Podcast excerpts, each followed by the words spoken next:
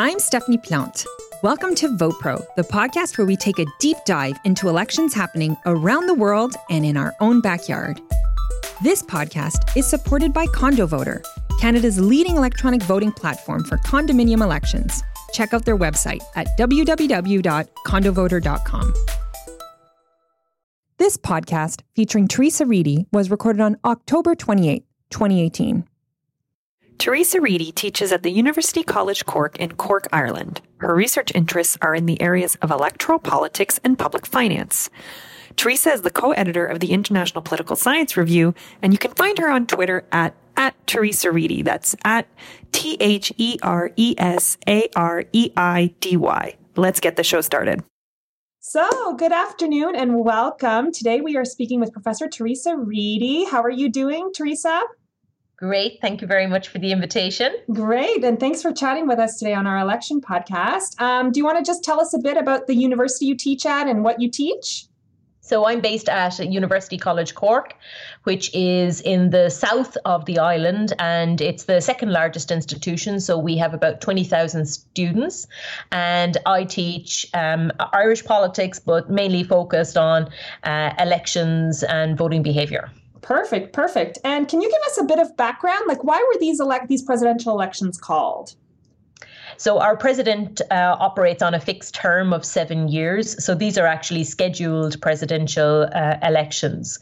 Uh, this election is a little bit unusual because in the each um, president is entitled to uh, have a renewal of their term in office. And if they seek renewal, there is the possibility, if somebody stands against them, that there will be an election. But the practice in the past has, has tended to be that presidents, particularly really popular presidents, actually have been re elected unopposed. Um, and there is a that, that's provided for in, in the Constitution. So in the past six months, we've had a lot of speculation about whether the incumbent would seek a second second term. Mm-hmm. Um, and then if, if the incumbent decided to seek a second term, whether or not he would be elected unopposed or whether other candidates might decide to run against him. Um, the incumbent is um, Michael D. Higgins, and he's from our Labour Party. He's really popular, um, and uh, he let it be known earlier in the summer that he was going to seek uh, a second term, and he renominated himself as an independent candidate, all of which is provided for in the Constitution. Uh, and then at that point, there was a, a bit of a a, space where we weren't sure whether there whether there wouldn't be a, a presidential election, but the Sinn Féin party uh, decided that it was going to stand a candidate at the election, and then the other political parties had fairly early on indicated that they were very happy with the incumbent and that most of the big parties were actually going to support him in in the re-election. So they fell in behind the incumbent, but the president is it's a it's a ceremonial position. It's important to, mm-hmm. to say that mm-hmm. it, uh, it's a little bit unusual for ceremonial presidents in Europe in that it does have direct election. Um, but there are lots of kind of strange intricacies to the election procedure. Um, there are kind of three ways of getting onto the ballot. An incumbent can renominate themselves once. Uh, political parties uh, with seats in Parliament, 20 members of Parliament can nominate a candidate, and that's usually the route the political parties use. And then there's a third route where uh, any four, um, or sorry, you, you, a candidate who gets nominations from any four city or county councils can also uh, get onto the, the ballot. So we have just over 30 city and county councils around the country. Um, so we had a, a, kind of a period of time there in September where we had lots of candidates going around from council to council uh, seeking uh, nominations, and each council can only nominate one candidate. Mm-hmm. So we had four candidates that got onto the ballot in that way, and uh, none of them actually have a party political affiliation. One of them was previously associated with Fianna Fáil, which is the kind of one of the uh, traditionally large centre right um, political parties that we we've had in Ireland, but it's been some time since he was associated with uh, with that party, uh, and the other three candidates just have no political background at all. Um, so we've we've kind of ended up with a presidential election.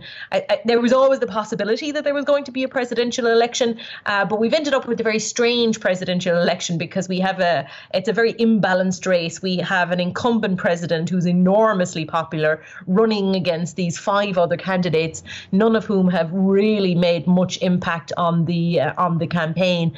Uh, and the opinion polls are telling us that um, Michael D. Higgins, President Michael D. Higgins, is he's touching seventy percent. Wow! Uh, in terms of, uh, and those are pretty extraordinary kind of figures that we we usually don't see coming out of kind of old electoral democracies like Ireland. Right, and and can, do you know why he's so popular? Like, is he is it just that he's a very popular figure, or he's done a lot of good for the country? Like, why do you think he's so well liked? Well, presidents have tended to be pretty popular in Ireland. Mm-hmm. Um, if we go back over the kind of the previous incumbents, um, certainly in the 1990s, kind of since then, we've had quite a lot of opinion polling.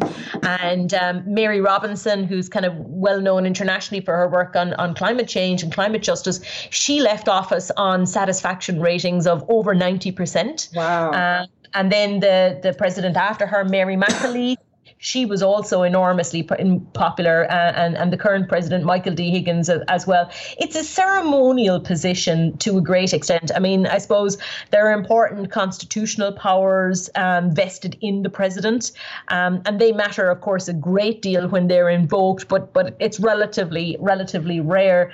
But otherwise, the president has a lot of soft power and does a lot through kind of patronage of charities and kind of advances particular values and attitudes, uh, you know, through their speeches, uh, through their participation in public life.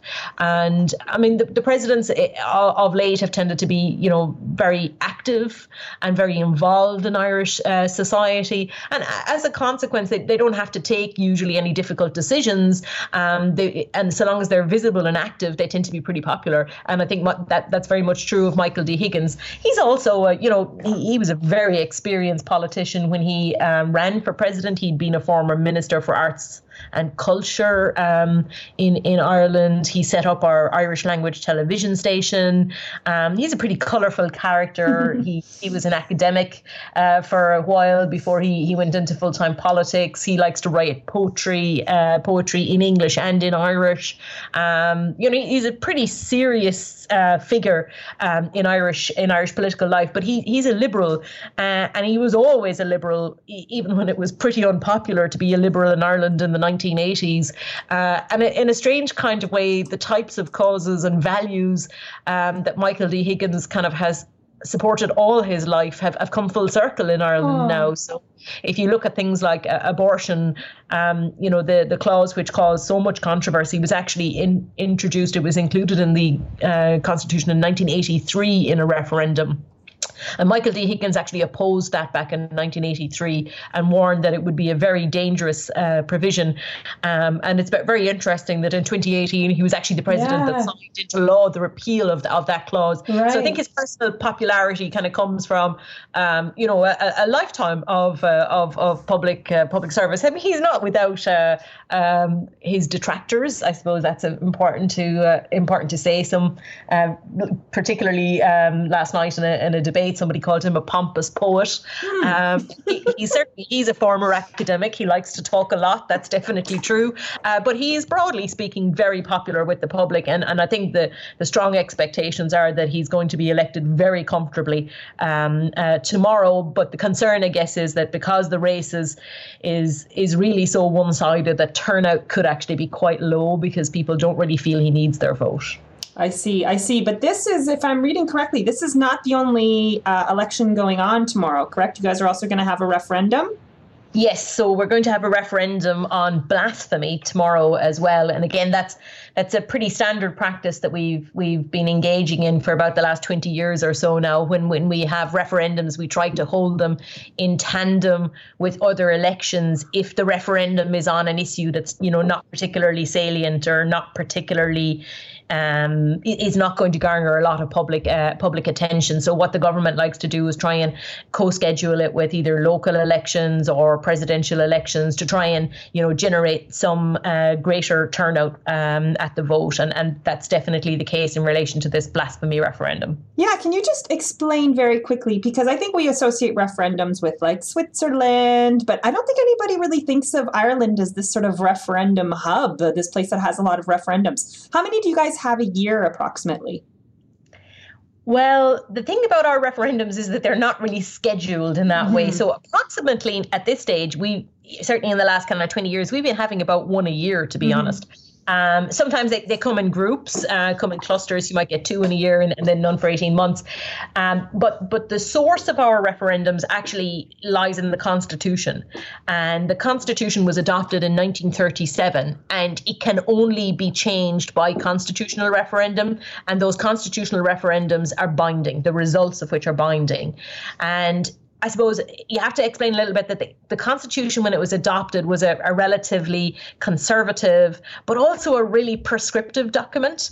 So it contained an awful lot of information and detail on how the legal and political systems would operate.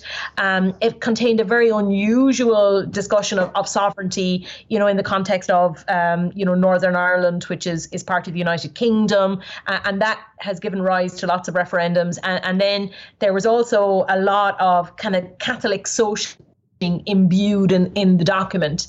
And as a consequence, as as the kind of moral and social values of the electorate no longer reflect that Catholic social teaching, that's necessitated a lot of referendums to kind of strip some of those clauses out to ensure that the you know practice of social policy in Ireland is consistent with the current values and attitudes of the voters. Because of the sovereignty clause, a, a ruling happened in the 1980s, which basically said that all international treaties would require a referendum. Mm, okay. uh, so every time there's an EU treaty, we have to have a referendum on it because it it changes the balance of sovereignty um, prescribed within the constitution.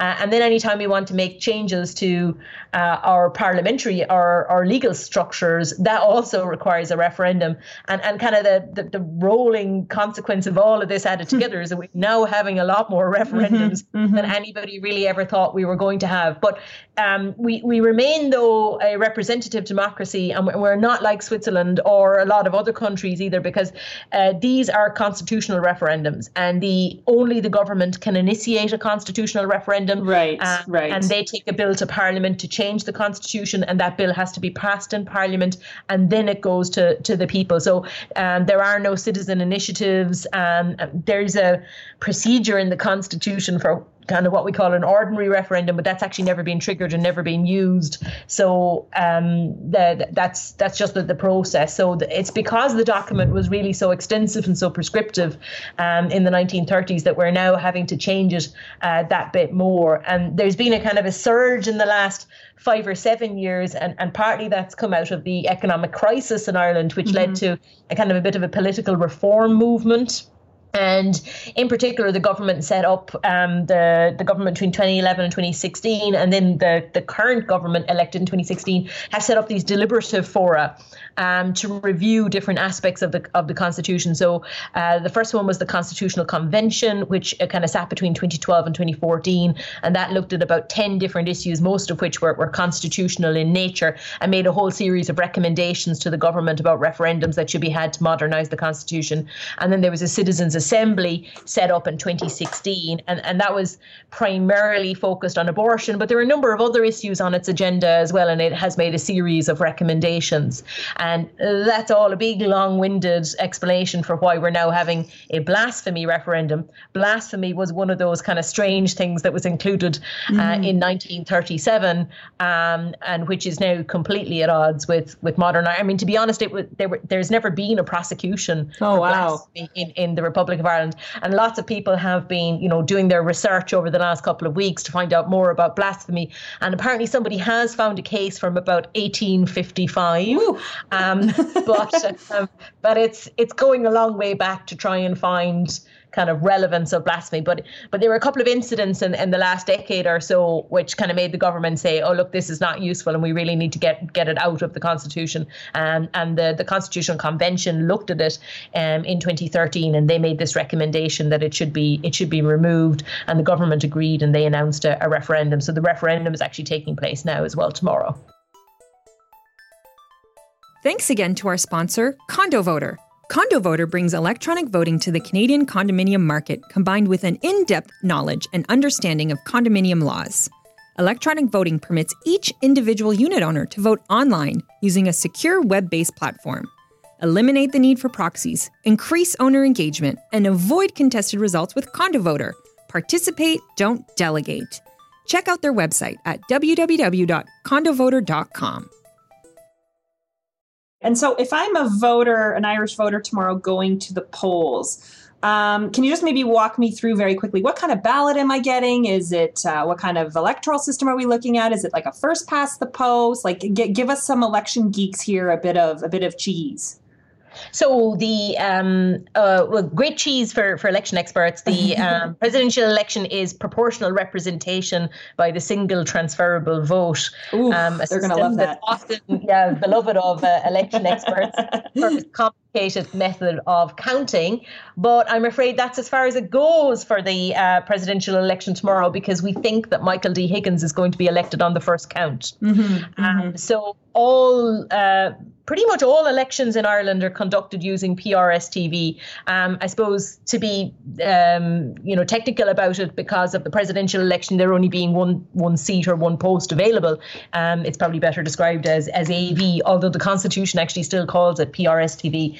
Um, and um, when you go into the polling station tomorrow, um, you will be given two ballots. The first one will be a white ballot paper, which is your presidential election ballot, and then you'll get a green paper, which is your referendum ballot. The white paper will rank the candidates by alphabetical order. It'll have some of their kind of addresses and it'll have photos of each of the candidates. Mm. On it, and uh, you rank order the candidates in order of your preference, one until six. Really interestingly, tomorrow, no candidate will have a party political affiliation, oh, uh, okay. and that's really that's a, a, first at presidential elections in Ireland. The incumbent is of the Labour Party, but he he resigned from the Labour Party, and that's not unusual. Um, you know, when he became president, um, it, it's seen as a kind of an apolitical office, and he has renominated himself as an independent, although he is of the Labour Party family.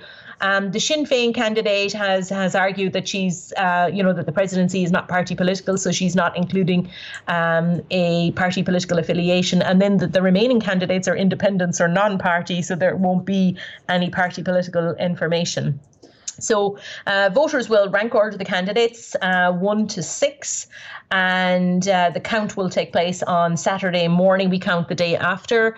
Uh, basically, we expect it all to be over after the first count because we believe Michael D. Higgins will probably get somewhere in the region 60% of the uh, of the vote, which will carry him over the quota um, very quickly. Uh, at previous elections, uh, presidential elections, there would have been multiple rounds of, of, voting because no candidate would usually reach the quota on the uh, on the first round. Um, in in more recent elections, early elections back in the kind of 40s and 50s, there tended only to be one candidate, so it was kind of more straightforward back then as well. Mm-hmm, mm-hmm. The uh, referendum ballot, though, is a much much messier uh, thing altogether. Um, so that's a yes no vote, but um, for for kind of maximum confusion uh, and to really make life as, as difficult as possible for the voters, the Referendum Act actually sets down the structure of the ballot paper um, and it, it requires that the bill that passed through Parliament to trigger the referendum is actually mentioned. Mm-hmm. So the the I have the exact wording here in front of me. So the ballot paper will ask you do you approve of the proposal to amend the Constitution contained in the undermentioned bill? And the bill then in box below is 37th Amendment of the Constitution in brackets repeal of offence of publication or utterance of blasphemous matter close bracket bill 2018 and all of this by the way appears in, in irish language as well and then there is if you approve you tick the box yes. Uh, if you do not approve, you tick the box no. So I think it would be actually difficult to design a ballot paper that was more awkward mm-hmm. and, uh, for, for voters. I suppose the only thing is that there have been campaigns running all, all week trying to advise people about, you know, what the ballot paper will look like and how, how they should vote depending on their, their, their preferences. But um, there's been a good deal of criticism over the last number of decades about the way in which the ballot um, is expressed, um, that it doesn't it, it doesn't make things very clear for uh, voters. But um, I suppose we, we, have been having a lot of referendums, so so voters are a little bit more used to them. The uh, the referendum is a straightforward vote. You know, majority, simple majority wins. There are no turnout requirements or anything of that nature. So there's no super majority or or anything. Um, so it's whatever percentage of people turns out to vote. 50% plus one gets you a victory in the uh, in the referendum, uh, and quite possibly because of the way the, the ballot or the the presidential election is going, something similar will work there. Right, right, and that's very interesting. Um, but I have a question: Will will Irish citizens living abroad also get a chance to vote in this election? No, so that's a pretty controversial one here over the last number of years. Um, there, there is no process for uh, facilitating Irish citizens living abroad. There's there's one slight exemption to that, which is um, civil servants and, and members of the defence forces who are abroad are facilitated, um, you know, uh, in their their voting. Ambassadors and staff at embassies are all are all facilitated by uh, a postal vote. But other citizens living abroad, which in the case of Ireland is a very large mm-hmm. percentage people, um, especially because we've had a recent outward wave of immigration after the financial crisis in 2008. There is no entitlement for those citizens to, to vote.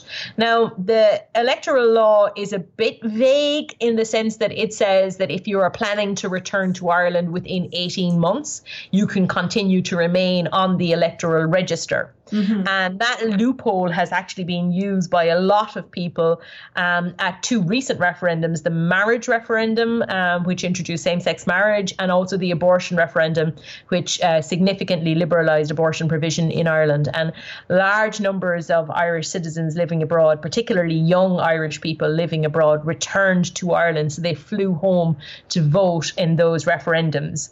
If they were planning to return to Ireland, within 18 months of their original departure, then they were actually voting legally.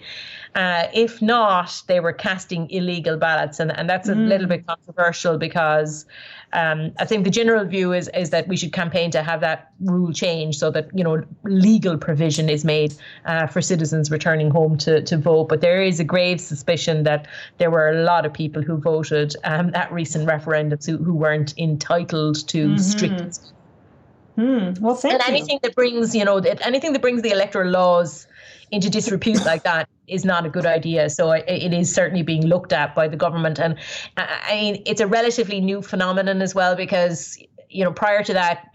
I suppose the referendums weren't all that interesting or all that controversial mobilize people in, in, quite the same way. And if we go back to some of the more controversial ones in the 1980s, airfares, you know, weren't that cheap. So you right. couldn't fly from Belgium or from you know from the UK for less than 100 euros, which you can which you can now. So the actual cost maybe of, of exercising your vote is a lot less now than it was before. So it's a relatively new phenomenon, but it is on the agenda of the um, uh, of the government and actually the those deliberative fora that I talked about at the start, one of the things that they looked at, actually, the Constitutional Convention looked at in 2013 was whether all Irish citizens living abroad should be entitled to vote at presidential elections. And, and that was actually endorsed by the convention, and the government is looking to hold a referendum on that. But it, it will require some kind of considerable discussion about how that would be operationalized because Irish citizens living abroad, you know, there are lots of categories of Irish citizens mm-hmm. living abroad. Mm-hmm. Um, so you have people who live in Northern Ireland. So technically, quite a number of those are Irish citizens, but they're living in the UK.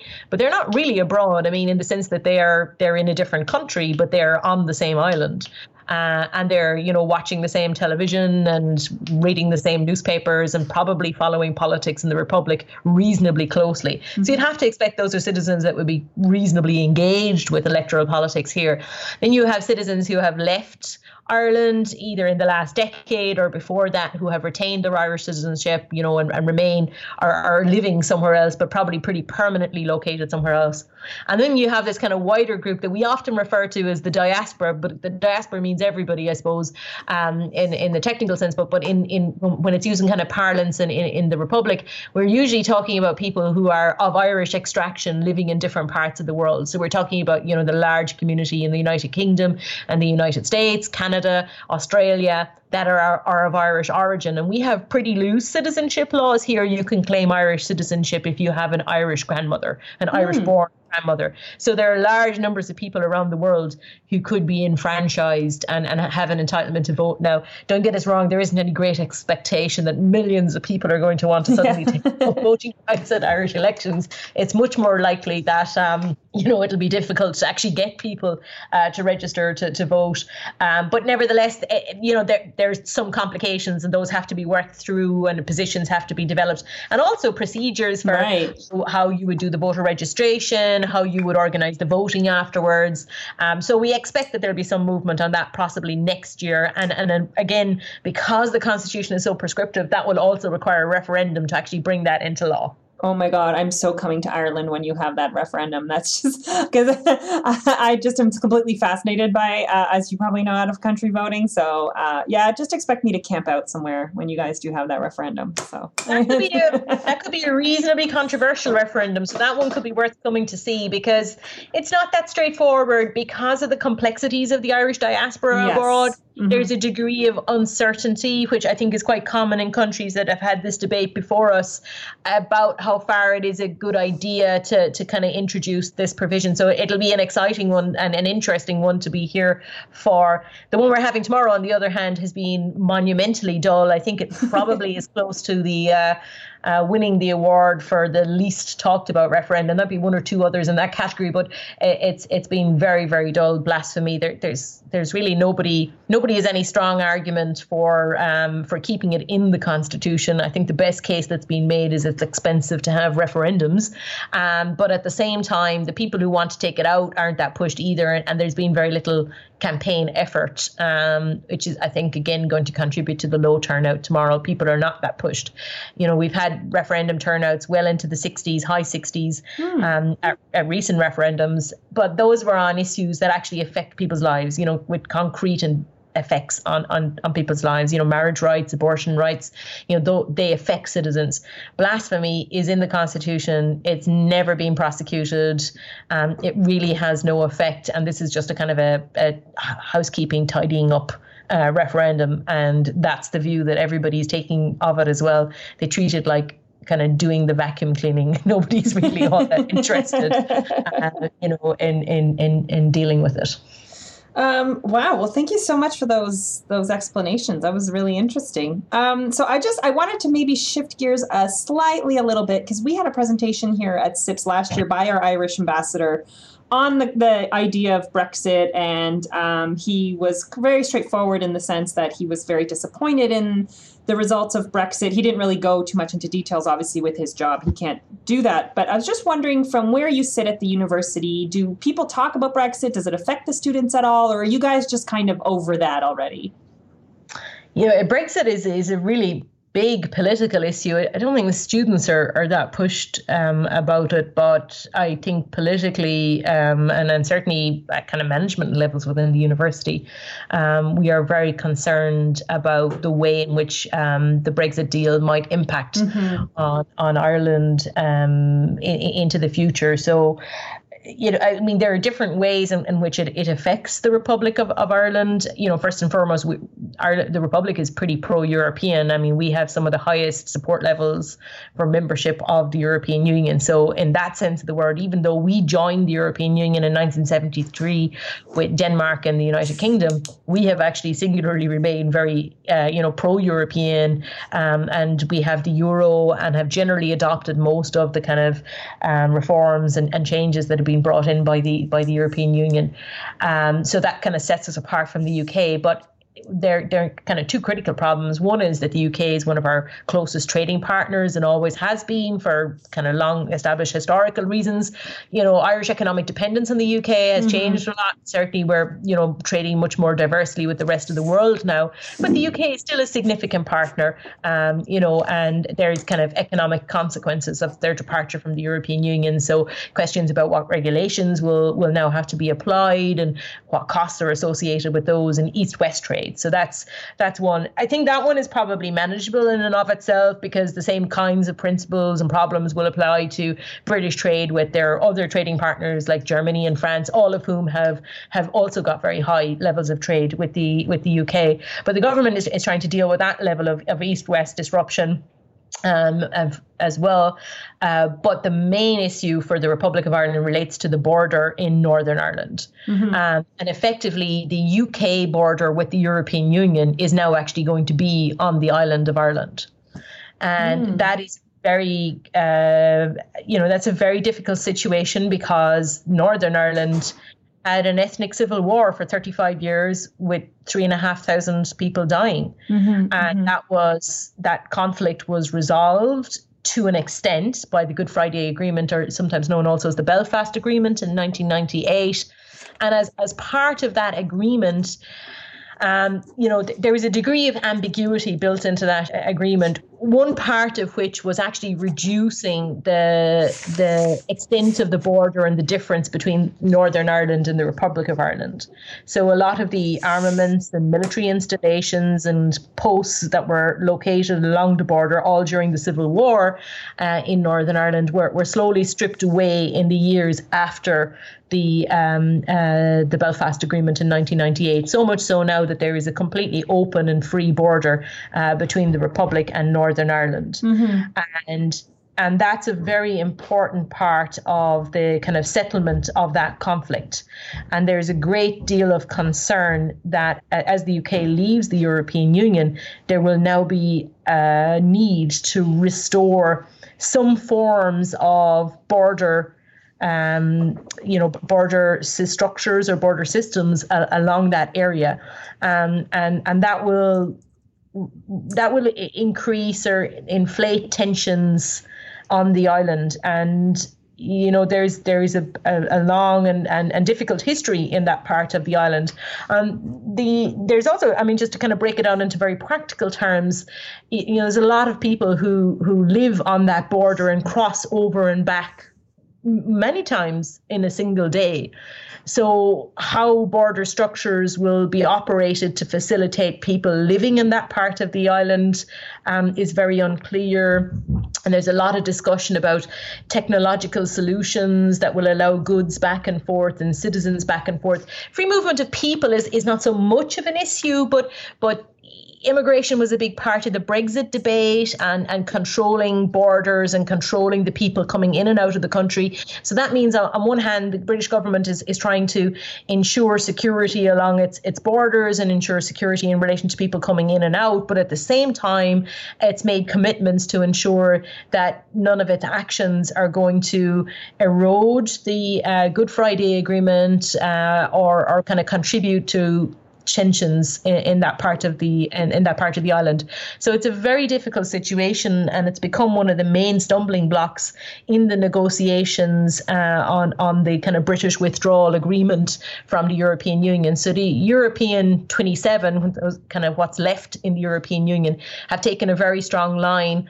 Um, and and included the border situation in Northern Ireland as as one of their kind of core uh, principles, uh, and they're not willing to any agree any withdrawal agreement that actually would require border um, machinery on, on on the island and uh, particularly on the the UK kind of frontier with the EU on the island of Ireland.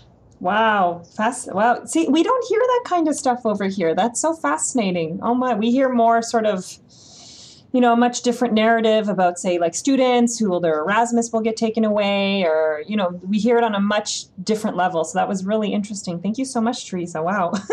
um, yeah, I don't have any more questions. Did you want to make any predictions for tomorrow? I think you made yourself pretty clear, but uh, I think I think what we can agree that we think the the president will get reelected and the referendum will pass. Is that what I'm sort of getting from this conversation?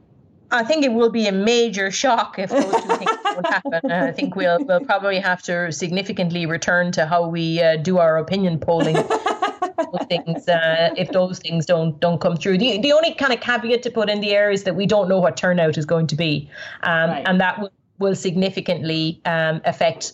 Uh, the outcome, particularly the referendum outcome, because um, kind of in in the past, um, there, you know, there, there, tends to be a kind of a set percentage of people who vote no to things and a kind of set percentage who vote yes. And the middle ground has always tended to be soft yes. So the more of the middle ground that come out, the higher the yes vote goes up. Right. So it was very interesting in marriage and abortion, and certainly we've seen it as well at several EU referendums that as as um uh, as turnout kind of goes above kind of 55 towards 60 and 65%, actually the percentage yes vote increases. Um, so tomorrow, if the turnout is is quite low, that that could have consequences in terms of the yes vote. It, it could be smaller uh, than we might expect on a vote like blasphemy. And, and that's not going to be any kind of great sign of reser- reversal of the kind of secularizing or liberalizing trend in Ireland. It's just going to be a function of voters not being all that pushed. Wow. Wow. Well, we have one last question if you have time. And uh, we ask this for all the people who appear on our uh, election podcast, which is if you could sort of wave a magic wand and change anything you want about the election system in Ireland, what would you do? I'd establish a permanent electoral commission. Ooh, I've heard you talk yeah. about this before. Yeah, go ahead. I'll let you explain yeah, because it's very we're, interesting. We're very impressed with Elections Canada, so we probably wouldn't get a model quite as extensive as that but definitely something along those uh, those lines because election administration in Ireland is is a little bit outdated. Uh, you know, Ireland, like Canada, is a pretty old um, electoral democracy. We've had free and fair elections for kind of more than 100 years, but we're also a little bit casual about those elections. So we, we haven't put a lot of attention into kind of updating our practices and procedures, things like the rather strange way we designed the referendum ballot. So I think a, a referendum commission that was kind of empowered to take action in a couple of areas.